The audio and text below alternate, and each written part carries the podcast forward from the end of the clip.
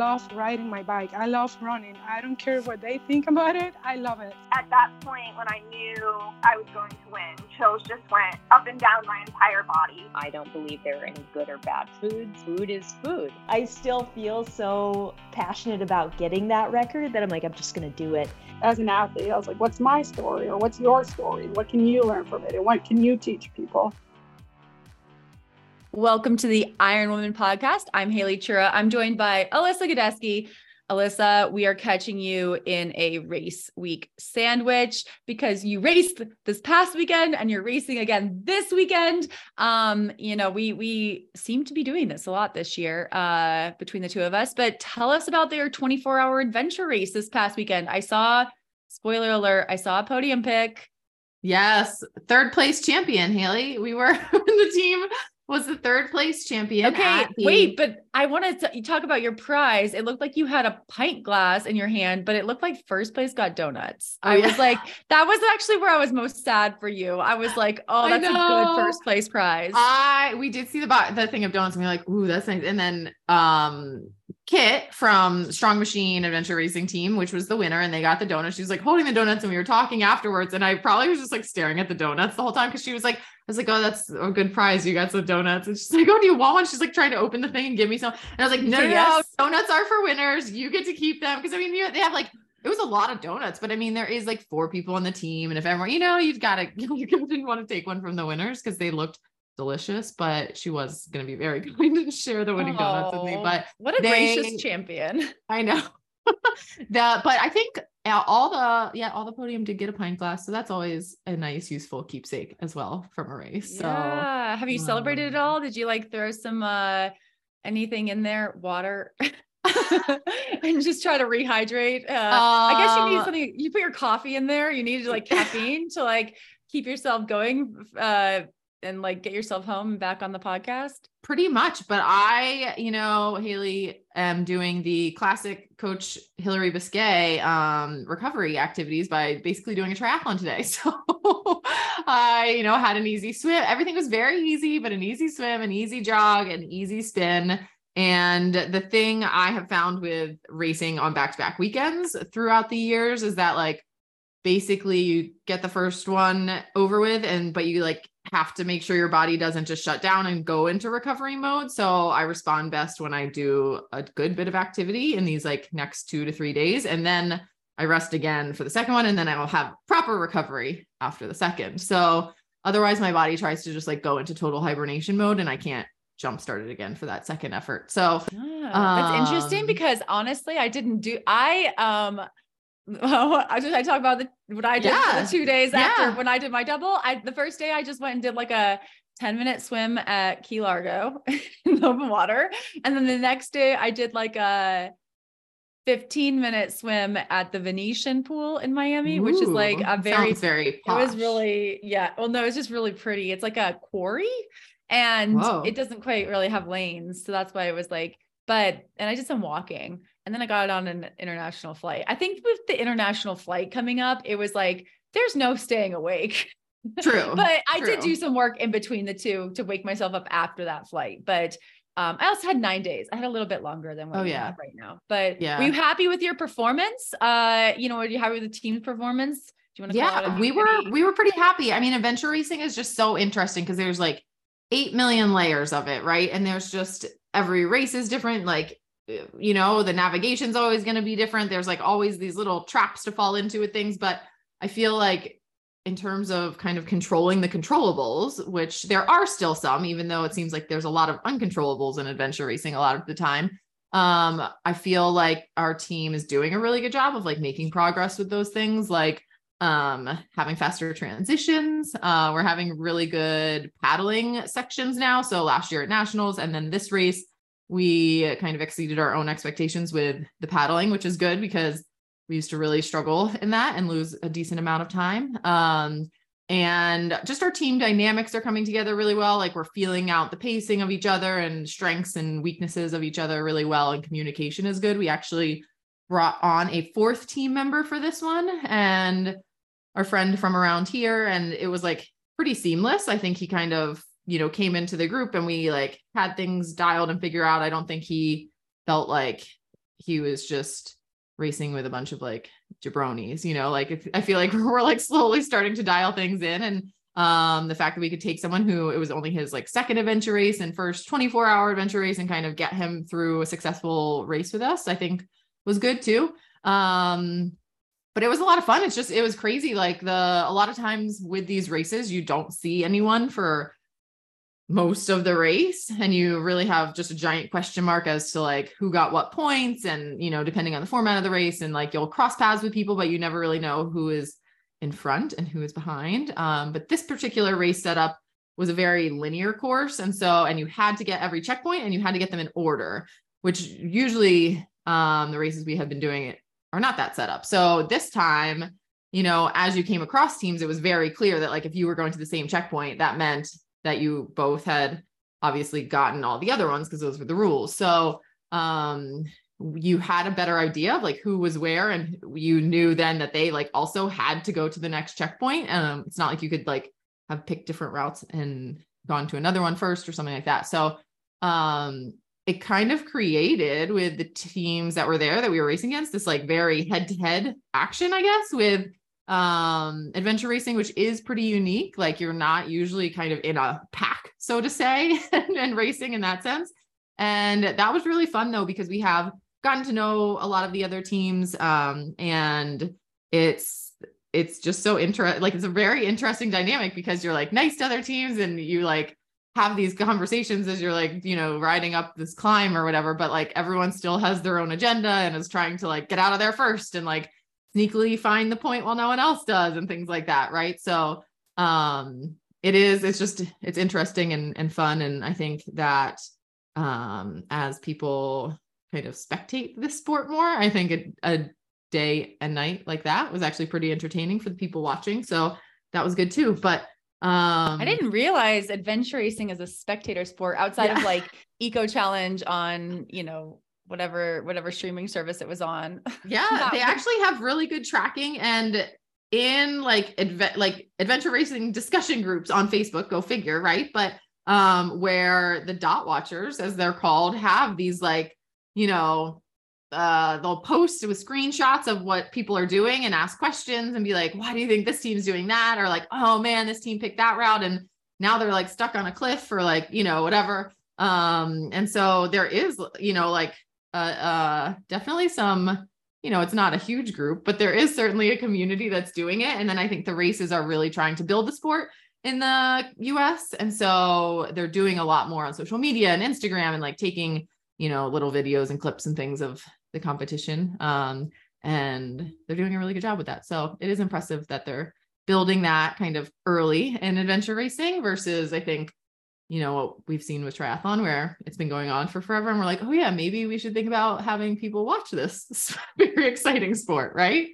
Oh it's like 45 years. It's not forever. I mean i was talking to someone about uh the boston marathon this morning and when we both ran it in 2008 and i was talking about how like afterwards i was on my like you know, flip phone, T9 texting people afterwards. And it's after, and it's like, whoa, I mean, I guess it has been 15 years, but I'm like, yeah, there was no like iPhone. I wasn't taking a selfie of myself. Like I think I had to order, I did order a photo that like came in the mail later. Yeah, me fridge. too. I don't know where it is now. I wish oh, I still, I, am like, I have I'm sure it's still, in a box somewhere or something like yeah. that.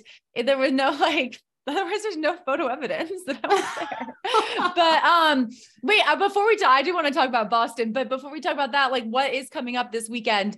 Uh, mm. it is a swim run race, right? Your very 1st mm-hmm. swim run race my very first swim run race. So it's swim run Lake James, which is in like Nebo, North Carolina, which I think is just outside of Asheville. And so it is, I'm doing the long course and I am racing with my team for One Water in August. So I'm racing with two guys, but typically, like all the other teams at the swim run, will be teams of two. So we have special permission um, from the race director who race director is also our fourth teammate for the race in Sweden in August. So she mm. let that approval happen um, so that we can get, you know, practice racing as a team of three. And, um, but we're racing the long course, which I believe is like 17 ish miles of running, maybe 14, 14 to 17 miles of running on trails, and then six and a half K, I think, of swimming. So, Um, this is a short one for you. Very, I know. 24 Whew, yeah. hours. Yeah. So it should hopefully be over pretty quick, but I'm looking forward to it. Like I was t- starting to really look at the segments and stuff, and some of the swims are really short, like 50 meters, 100 meters. I'm like, oh, that'll be fun. 50 You just like get in and kind of, yeah, like go across. Right. So, um, I'm, yeah, I, I technically have done a swim run because I did when Savage Man still existed. Poor race. I want, let's bring back Savage Man, everyone. So Savage Man existed in last year's as like a three day, multi day festival. And day one, that evening race was a swim run prologue, but it was like a super sprint and it was 250 meter swim and then a mile run. And I think we did that three times maybe, um, or like a half a mile run even, but, um, and it was like a loop course. So I feel like that was like a very, like an appetizer version of swim run, but I am excited and I plan to like it. And then I plan to trick you into doing some. So, cause I think you'd be like really good, obviously at this. So I do feel like I would be good at it. I don't know why I haven't done it. I guess I just like, um, I don't think there's, there isn't one locally. And I think they're all like in the like spring or fall, right? Uh, that's like the swim run season kind of. Yeah, yeah. And I mean, honestly, some of it now I think they are allowing solos a lot more, but to find someone fast enough for you would be really hard, I think, too, because I'm Like, you so be- elitist. Yeah. Like, please submit your resume to Haley to Iron Women Podcast at gmail.com. yes, that's a great idea. I will play matchmaker. We should do this. And like, and then we we don't have to do it in this season, but maybe in an upcoming year. I want to do one eventually. Yeah. applications come in. I will pick your partner and it'll be you won't even know who it is until race day, and then they'll show up and be like, oh, this your is partner. like it's like Love is Blind, but Yeah. for swim run. yeah. Very So yeah. send, in, send in your applications, everyone. Iron Women Podcast at gmail.com. Okay. Well, I know you just made it back from uh your race, but did you catch any of the Boston Marathon this morning? Uh Ooh. you know, I think in the past we've accidentally recorded or had interviews during the marathon and I was Mhm. really proud of us when I realized uh we were We recording after and I was like, yes, I get to watch. Yeah, I picked up the dogs and I was running a little behind because sleep was a hot commodity overnight last night. Um, but I got to see the last like 90 minutes of the men's race and two hours or so of the women's race. And it looked like a, did anything interesting happen in that first hour? I guess that's Well, like did you miss the question I wanted to wheelchair? Did you miss the wheelchair races? I did, but I got to see, I think I maybe saw the finish line interview. Um, Okay, because that was yeah. pretty exciting. Um, Hug, I think it's Marcel Hug, broke the course record, which I think he held, and that was just like so impressive. I thought that actually the coverage, the wheelchair races, was really cool. Um, and then Susanna Scaroni from the U.S., which I Mhm. actually think she's from like a small town in Washington near where my mom grew up. So my mom is like a huge fan of her. Um, and so yeah, I always get like random, like my mom will text or call and be like, Susanna's winning. um, and so yeah, so it's like um she won, but and I think she I read something, I didn't see this, but she had a mechanical uh during the race and was able to like fix it with an Allen key. And then like, oh my goodness, this sounds like triathlon. And I do think Manuela Schär, who was the um maybe defending champion, got a flat. And that was something Mhm. I think that when we talked to Lauren Parker, who uh raced St. George and Kona about how easy it is to get a flat in those racing chairs. Like I never realized that until we talked to her. And they did have like a lot of rain and wet conditions. And so it made it a little bit, a little bit more challenging. And they were, I think the commentators, they had um, oh, I'm blanking on her name, the woman who was commentating, Amanda McGrory, I think, uh, was a teammate of Susanna and did a really good job. Like I've also just like talking about, you know, the, the just uh, parts of wheelchair racing that I wouldn't necessarily know about, like how it's very different for them to go over railroad tracks and uh Ah. versus, you know, Eliud Kipchoge in his Yeah. uh, super shoes. So it's Yeah. I don't know. And and then it, I just I never realized how easy it was to get a flat in those until Lauren talked about it in St. George, how like hills can just like, you know, they're just fragile tires and wheels. So anyway, that was those were fun to watch. You missed that. Um, I'm guessing you got the mm, bulk of uh the uh men's and women's races in uh in Boston, but Emma Bates, I mean, she went for it. Like that was, a, you know, first American finisher, fifth place overall, pretty cool. Did you catch uh Helen Obiri, the champion? Uh, did you catch her finish line speech? Um, I I remember it being on. my brain is like not working. I remember seeing her and her daughter, and then I and like I remember Yes, her daughter was the like daughter. Like I think they asked the daughter, like, "Are you proud?" She was like, "Yeah," and then they were like, "Did Her she do a good like- job?" And she was like, "Yeah." her daughter was like not impressed. Her daughter Tanya like stole the show because she was just like, Oh, she was like Good waving to some people, like, "Oh yeah, we'll be there in a second. Like, hold on." Mom's like talking to people. Like, I remember watching that part. I unfortunately did not hear what she was saying too much other than that, but well, I think um, but that was very cute. yeah, she. I, I mean, she base she signed up for the race two weeks ago. Oh, I, okay, and so she was like the last Yes. entry. And I mean, I thought of her when she was running too, though, because her arm drive is like so impressive. It reminded me of Tamara Jewett. And I'm like, I've got to work on this because they're like, you know, she was a 1500 meter runner. Like, uh, so she's, she, when they were coming down to those, like that last mile, um, she was definitely everyone's pick because of the speed she's shown on the track. And it was, she like goes to her arms and it was like, I got to learn. so incredible to watch. Yeah, yeah. No, I I thought the women's race was really cool. I was like, I was just waiting to see, you know, with the five women there. I was like, oh man, this is gonna be fun, right? Because it's just like so much more exciting when there's a little pack and you're like, when's it gonna when's who's gonna make the move? Who's gonna go for it? Um It looked was- hard. Everyone looked very Oh, yeah. tired and very wet. yeah and i think it was humid and like oh that always kind of builds and then like can break you too so and then um the woman and i'm my brain again i apologize my names are not good but um she fell in the orange and then she like got back up and yeah, together Yash- right Yashena. She- yeah Um, Yashina, Yashina, I think. Um, she and she had gotten second last year, but that was a bad fall. Like she and she finished fourth. Yeah, that was very impressive. She like really went down, and then um, that was that was really really impressive. I think um from our past Iron Woman guests, I kind of was trying to keep track. Oh, Nell. Rojas finished 14th, 224, which I was like, wow, that's so, So fast. I can't believe 224 fast. gets you 14th. Like that's how deep that that women's field is. Oh, wow. Um, and then Jordan brings three white horses, Whetstone went Oh, yeah. 316, Sika Henry, 309, and Shawana White, 332. So cool to see some of the uh our past guests tearing it up in Boston. I I like have you run it since 2008 when we both ran it? Um, I do think I think I maybe ran it in 2000 and no, I think six, seven, and eight, or five, five, seven, and eight maybe were the years I ran. Yeah, Yeah, So I I, don't think like, I have have- been back. I have like vague memories of it, but like it is when I watch it, it's like so different. And I didn't have Oh, it's got to be so different now. I feel like someone was asking actually, like my athlete was asking about like the thing, and I was like, I don't even think I should tell you what I remember because I'm pretty sure the whole like starting line area and like all of that is probably quite different than, especially the first year I did it when I signed up two weeks beforehand. Right. know? Yeah. When I did in 2008, like, I yeah. signed up in, I signed up in like January and ran Yeah. in April. You were like, you were pulling a Helen Obiri when you first did it. You just signed up two weeks before. Well, that was because I didn't qualify until two weeks before I ran my first marathon. And, and so like, yeah, I mean, It was a I different world. very different outcome than Helen. And then we got but- to that's okay. Not all of us can sign up two weeks and then win. Um, and then I know I am like my memories are like texting from my flip phone. Yeah. and I was like, I know the walk was, and it's funny because like I remember the walk from where they stage you to like the corrals as being long, but I'm like, it's probably like five times as long now, you know? Like, See, I don't even remember that Um, being that long because I was like late.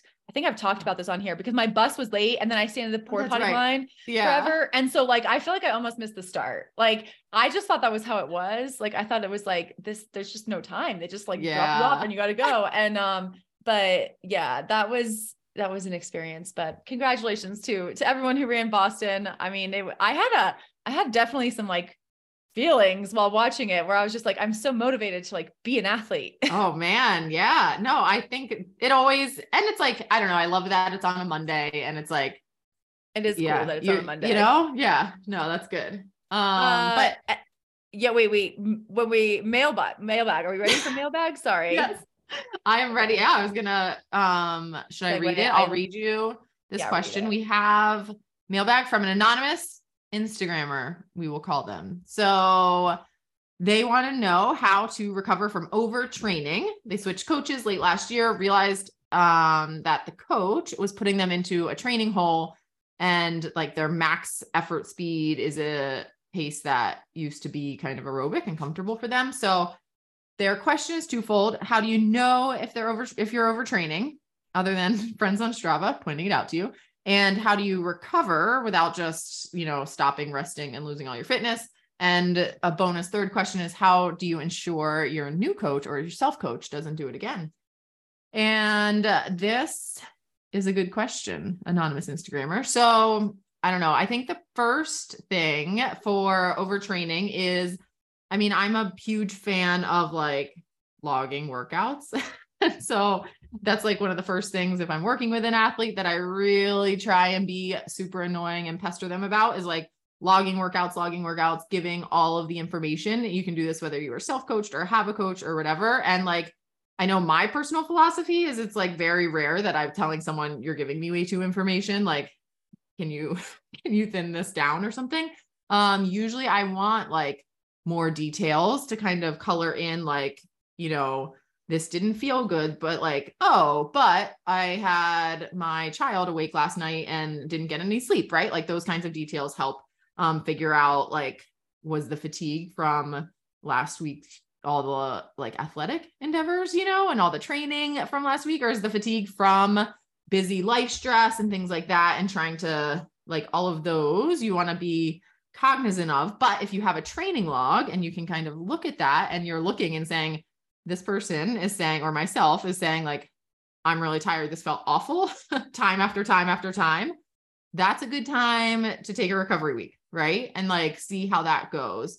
And I think if you're doing that and like taking time to recover and take a solid week, right? Like take a whole week of active recovery, very light, um, really focus on nutrition and sleep and all of that. And like if you're not really feeling better, um, take another recovery week, quite honestly, right? Like go get your blood work done. Go, you know, make sure the vitamin D levels, make sure iron's good. Like start checking those boxes as soon as you just start to be like, something doesn't look quite, feel quite right. And a lot of times I think athletes are just programmed to keep pushing through because we often do, like as part of being an athlete, push through when we're tired, push through when we don't feel good.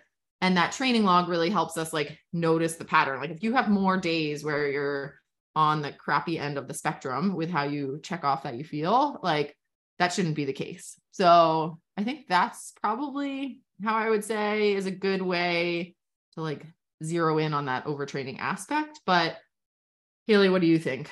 Yeah, I would add for myself, I I do wear a heart rate monitor like a lot of the time. And I think especially on the bike, like I will do a lot of bike sessions that I repeat, you know, or just even like pretty aerobic rides um or i'll ride like the same route that's like a 90 minute or 2 hour ride route and that's i kind of use that a lot as like uh, like how am i feeling? What is my heart rate? Is it about normal? And if it was excessively high or excessively low um i mean or like not like 10 beats per minute you know higher or lower than usual I might like question it. And then I also go, go off of perceived exertion. Um, you know, is, does this feel wrong? So it doesn't even have to be like a really hard session.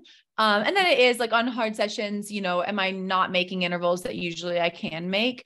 Um, and how does my heart rate look on this? Like for running, um, and for cycling, I, I don't really use heart rate for swimming. And, um, but I think like that's something that I watch, like I watch for myself. And then I also pay attention to my sleep can i am i having trouble sleeping mm-hmm. i think that mm-hmm. that's sometimes an indication um and i think um as far as like like how do you recover without stopping i mean i think you you can stop or you can just keep things really mellow go for some walks and i just don't think you're really going to lose all your fitness that quick i think that part of it like you don't want to stop and lose fitness. Like I think you can stop and still maintain fitness. And also, if you are overtraining, you're probably like not really actually that fit. Yeah. And so there's not say. that that's much like, to lose. Yeah.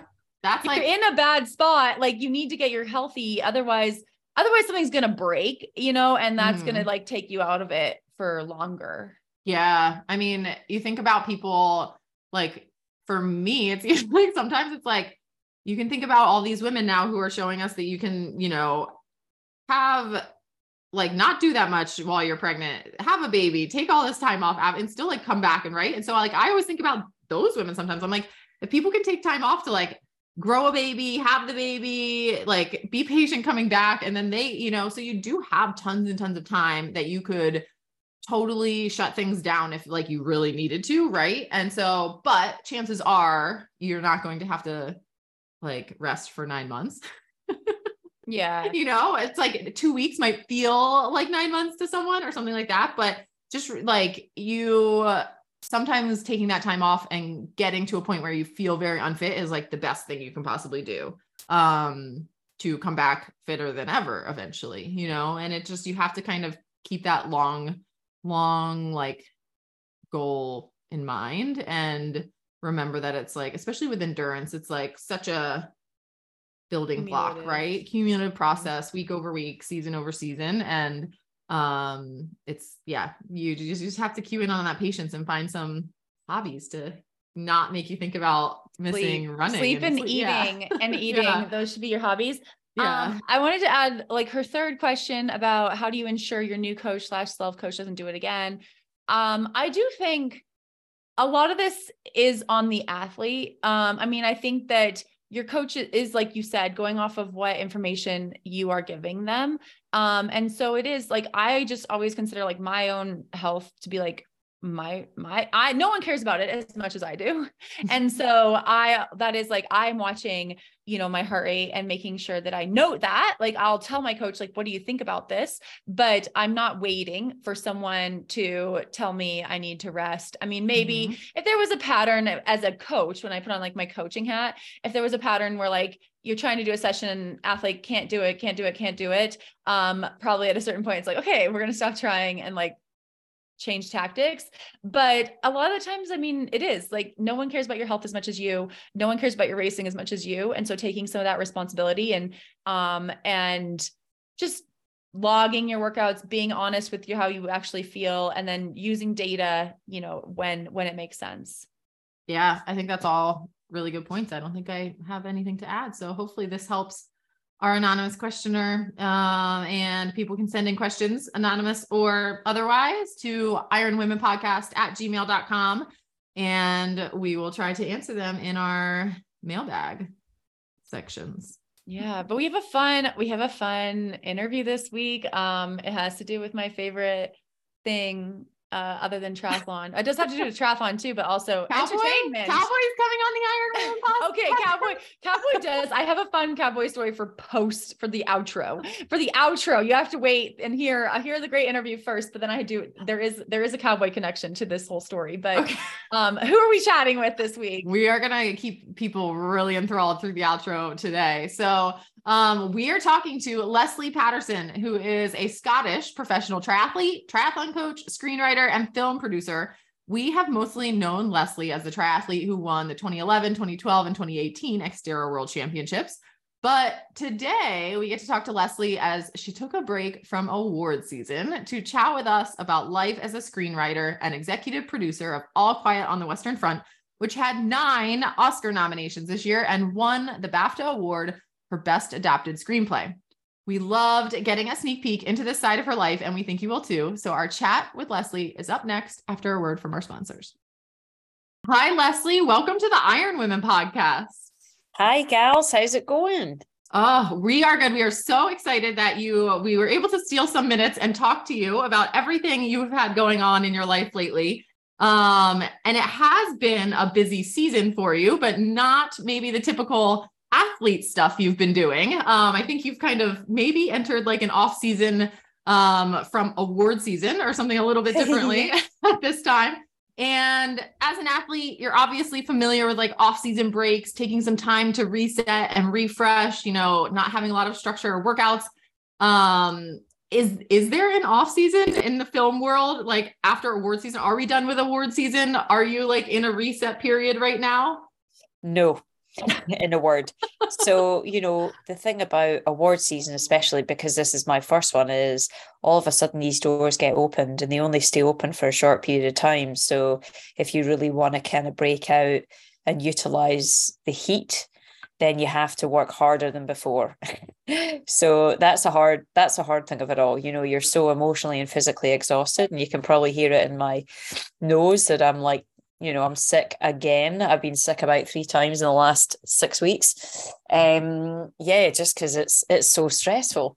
Uh, you know, emotionally, physically, everything, you know, you're just kind of pushing the whole time through. And then now we have to push even harder. So it's like, mwah, mwah. Oh man, that is tough. But this was your first award season, and I do want to hear more about it because I, I mean, pre- I've never imagined um, as a triathlete going to the Oscars, but now you have paved the way for all of us triathletes. so, what was it like? What was it like to go to the Oscars? Yeah, you know, it was a really interesting experience. Um, I would have said that uh, so many parts of it lived up to it. So many parts um, were underwhelming in so much as you know you've built it up to be this big thing. It's really difficult for it to match that. Um, and in many ways, I would have said the BAFTAs were kind of a bit more fun. Um, it's known as a bit more of a fun awards, anyways, just in terms of the parties, and it's not quite so big. So in some ways, you can let your hair down a touch. Um, but because the Oscars is such a big event, there's so much around it. Like I was, it's like preparing for a race. You know, you're nervous. I mean, you're nervous all the way through, especially because our film was nominated in so many different ca- ca- categories. Uh, and then our category, like my category specifically in the screenplay, wasn't until later on in the night. I mean, you're nervous the whole time. So then, I mean, imagine how you feel before a big race. You know, it's not like, you know, you're looking at the view and you're looking around and you're going, oh my God, this is so much fun. You're shitting it. So, do you know what I mean? So it's like a really bizarre thing, but yet you're not going to race. So there's no physical outlet.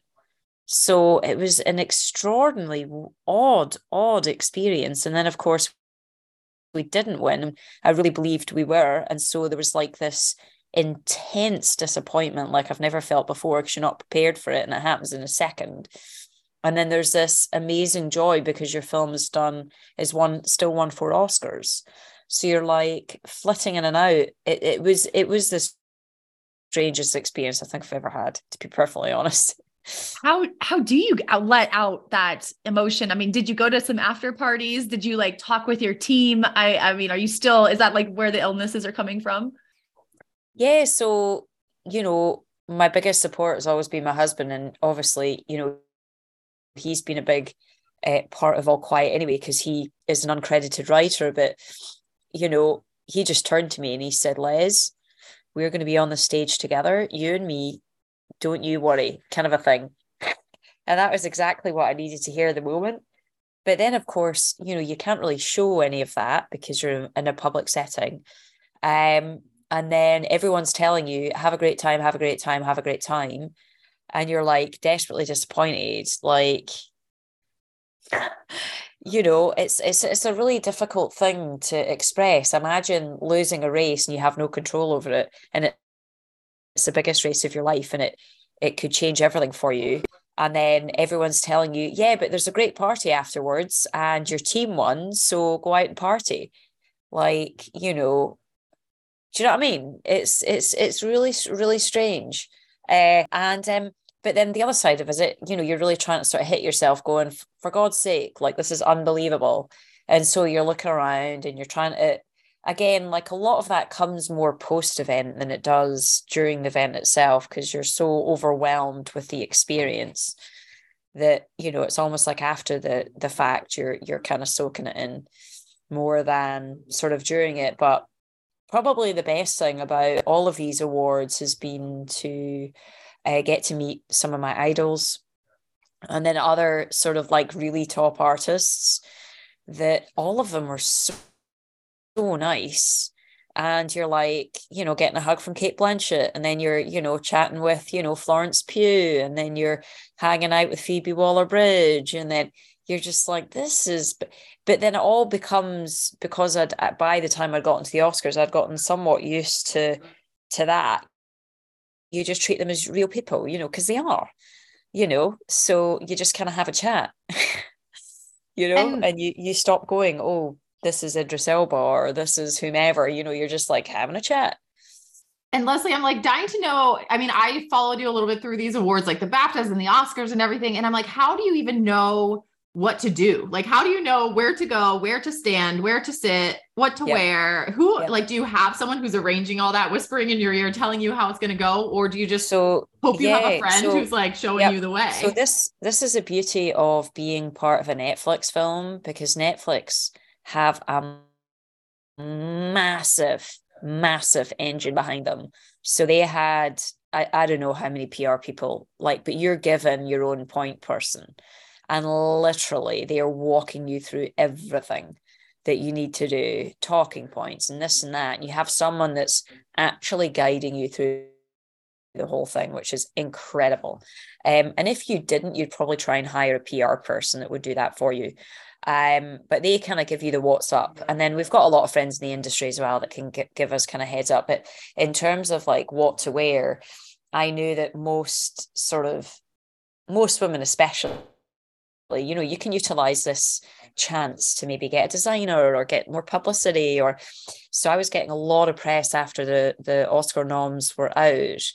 And uh, and so I, I had a big interview on uh, BBC Four Women's Hour, and I happened to mention I don't have a designer for the Oscars, you know, because I knew that that might trigger someone, and of course a few reached out to me, so I just interviewed a few, and then uh, managed to get on board with a wonderful, wonderful uh, couple of guys called Kolchagov Barba, who are based in London and they are brilliant. And they said, listen, we'll do your BAFTAs gown, we'll design your Oscars gown, a custom one. And then they they flew out from London um, and they spent sort of uh, you know three four days in Los Angeles doing dress fittings and that was that was totally cool um because like literally they're at the four seasons in Beverly Hills and like you know I've got friends getting me facials on Rodeo Drive and then I'm like driving down to the Four Seasons in Beverly Hills and like you know having my you know dressmakers do my Oscars. I mean you couldn't make this shit up you know what I mean? You're like what? I feel like Pretty Woman you know? Um and then I had BBC and ITV were doing features on me so all the cameras were there and then you know there was a ton of publicity. So then there's like literally you're in a room getting dressed by your designers. Then you've got like two cameras and this and that. And i mean it was bizarre. It was you know because you know what it's like gals you know you, you kind of put your sneakers on and you maybe have a dress in the cupboard that you shove on here and there. But this was like on a whole other level Yeah, I was gonna say I don't know what it's like, but I did love your dress. I'm really, really into pink and yellow at the moment, and it, it looks so good. You look so good. They did an incredible job. Um, I, I want to go to like the movie a little bit because I, I listened to your interview with Laura Siddall and you talked about how long the whole process had taken, you know, 16 years, I think. right And what did it feel like when you did when you got to like sit and watch the full movie for the first time? Did you get to or was it always in pieces? No, we actually got to. So, um, when the first kind of real cut of the film is put together, Netflix sent us a link that we had 24 hours to watch. And this was Christmas 2021. And we sat there, and it was myself, Simon, and my mother and father-in-law and sister-in-law and they'd been a big part of our journey anyway so it was like mega special and we sat down in the living room and we watched it and i i don't think i moved for the two and a half hours sweat coming down my palms like rigid the whole time and it was it was heartbreaking it was emotional it was amazing. There were so many emotions because obviously it's incredibly difficult to, film to watch anyways but then to see you know what has been done with your work and how it's been elevated and all of those things you know and then i spoke to edward our director. I gave him a call afterwards and i'm like oh my gosh you know and he was so relieved that we really liked it. Um yeah so it was it was just a really a really cool that was a really cool experience as well. And then what about when it was released and you did you get feedback from friends, family, critics? Did you do you read do you listen to the critics? Yeah. So well, it was a it was a real slow burn, which is actually kind of good because when it comes to Oscar contenders, you know, you kind of want a, a a sort of a runway, right? And uh, a little bit like Coda did last year, it kind of built word of mouth. So um and Netflix are kind of like they're masters at this kind of thing. So we had our premiere in Toronto at the film festival there. We went to that. They flew us up to that, and that was a whole to do. And that was a fa- that was actually quite an odd experience as well because after the film, you know, you think, oh, you know, it's a great film. We're going to get a standing ovation. There's going to be a big to do about it, and there wasn't. There was complete silence after the film ended. We're like, oh my fucking god, they don't like our film like what but then we came to realize of course most people's reaction after they watch the film is they're just kind of speechless because it's so harrowing it's not like you would stand up and clap, clap for a holocaust movie you know what i mean so um yeah and i think it, it's such an unusual film and it's very different and it's a sort of a trailblazer in terms of its anti-war nature and lack of heroism that it was almost like people didn't know how to react to it. So it was a slow burn as it started to pick up steam. Uh, yeah, Eh, we got more and more people, you know, watching it and talking about it and all that. And what about the process of that 16 years? You know, so much changed, right? And the evolution. I mean, I can't even really, I don't know the industry well enough to know everything, but I know that Netflix like evolved in that time, right? Which was a big part of the whole process for you in the end and like did you have kind of mentors throughout that in the film industry that you were turning to that were helping you that you could you know ask questions to or were, was it you like boots on the ground with your husband figuring it all out yourselves yeah you know i had a couple of mentors but not too many and not many that were willing to roll up their sleeves and get in with us because they probably knew how difficult it was to get off the ground. And certainly when we started, it was myself, my husband Simon, and of course my my my writing partner and producing partner at the time, Ian. And it was just ultimately like, okay, we're going to learn how to adapt a major novel. And of course, I'd studied it at undergraduate and masters, but actually doing it's quite different, and doing something from the marketplace is different. And then it's like, okay, how the hell do you put a film together? like a big film and a film which is German, uh, albeit when we started out, we were pitching it as English language with German uh, uh, accents because 16 years ago, you couldn't have raised the finance for a German speaking film. Foreign films were not popular back then. There wasn't the distribution outlets for us either. So much of the landscape was different. So you're really learning how to put together a film and that takes you down all these different paths you can't anticipate so you know you're trying to get a director on board we started off with german directors and we quickly realized that a lot of them were very scared of of doing redoing a, ma- a masterpiece and what mm. you know because it can either define your career or it can wreck it and if you don't have a clear vision of how you want to do it that's different which of course edward did then you know you're not gonna gonna pick it up and then Nobody wants to return your phone calls, your emails, you're nobody. You know, the only reason they will is because of the title. And they're like, oh, this is kind of interesting. Why the heck have, have two no-named writer producers got the, the option to all quiet? And so they might take your phone call because of that. But then as soon as they realize how difficult it's going to be, they sort of like either turn you down or or whatnot. So we had some names attached, you know, periodically along the way. But again, you know, you quickly realize who can actually get things funded and who can't, or who might sort of add value to your package and who doesn't. And that's not actually that obvious to the outsider. It's only more obvious to the insider, and we were not insiders. So you're kind of guessing, right?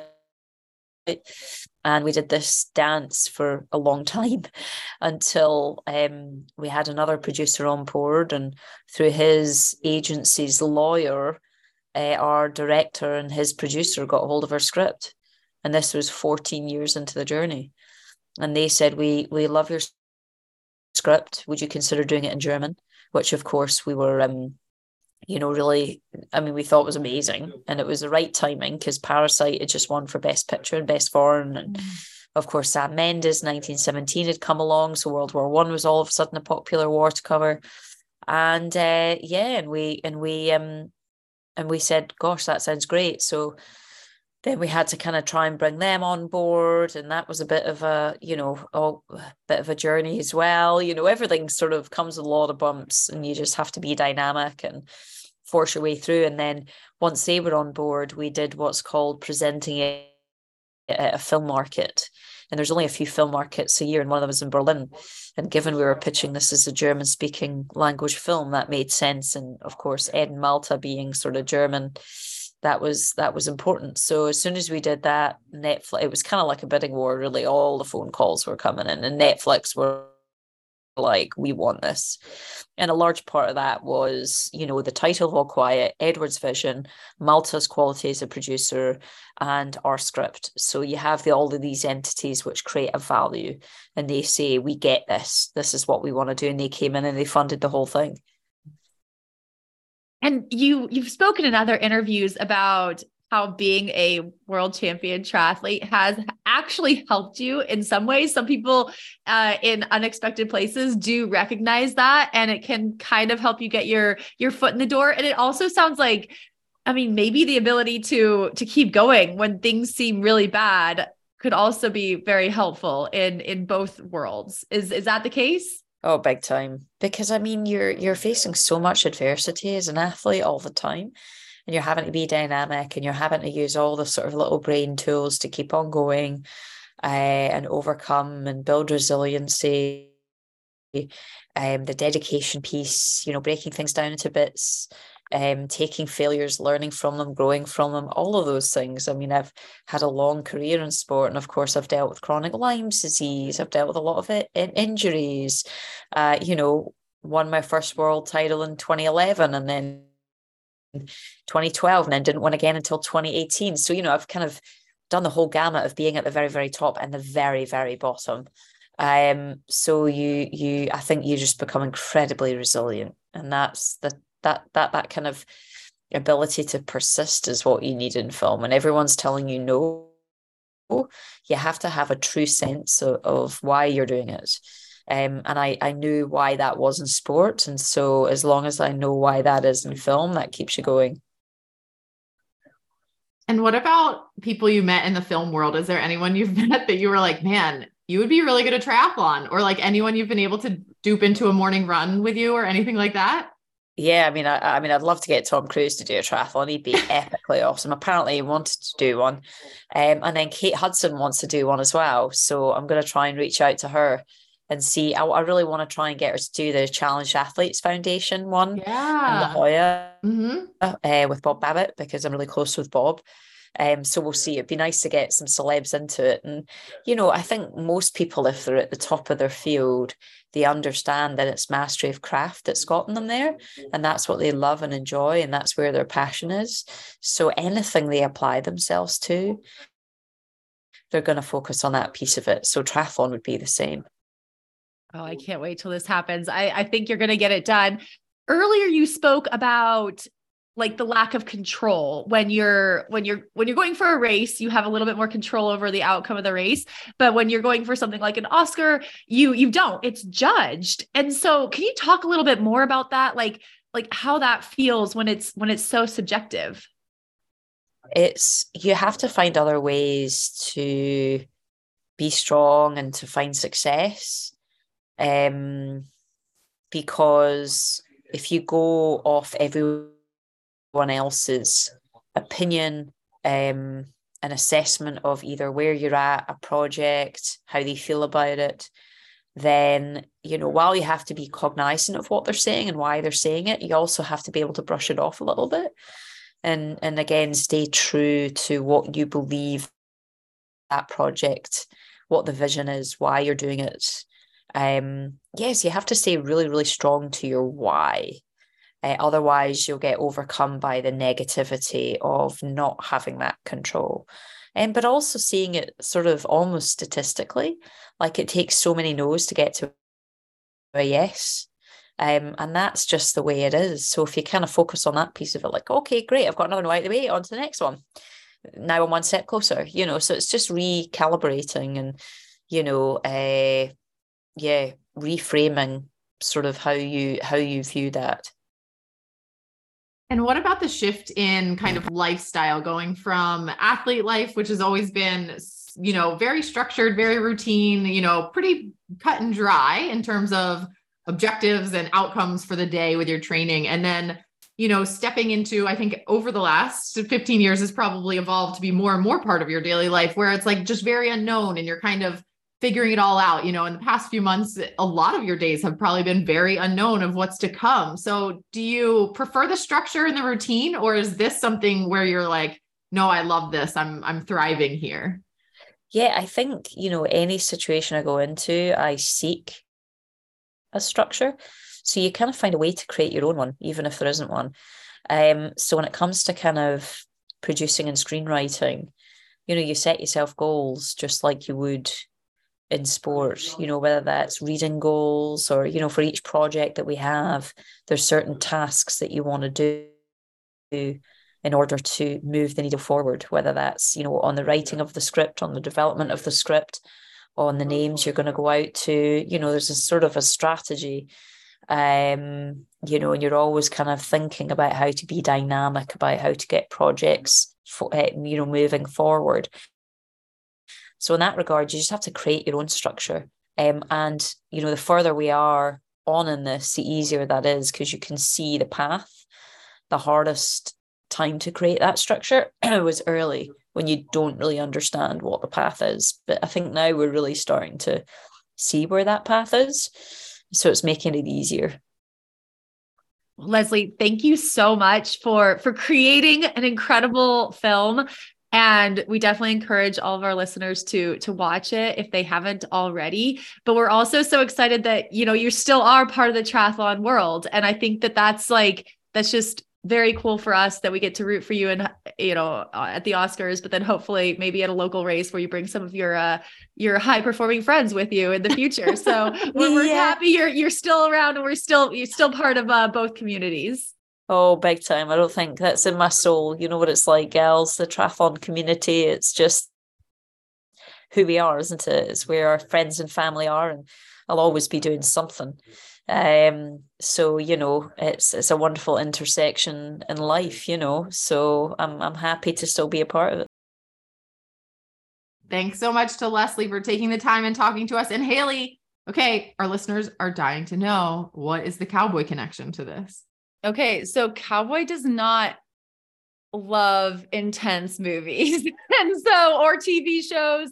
And we're talking like intense for him is Ted Lasso. Like I think it has to be me, like it has to be my reaction. So All Quiet on the Western Front is a quite intense movie, and I do think watching it, I had to watch it in like 30 minute segments, which is not how I recommend it. And ultimately, I think I ended up putting him in my office and then like shutting two doors so he couldn't hear through the two doors. And so I could like watch it in peace which I feel so terrible doing but it's it's my reaction. I'm like a terrible movie watcher. Like I love watching movies. I love them but I'm someone who's like pretty jumpy who gasps a lot.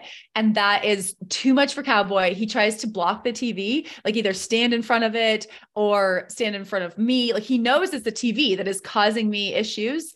And um it's it's a little annoying but also kind of charming. Yeah it's so endearing. He's trying to just be the best like you know woman's best friend that he can possibly be. It's like so, so cute. I know it, it is kind of cute because he just doesn't want me to be afraid or stressed. And it's hard to explain to him that I do this on purpose. Like I, I, I like this feeling.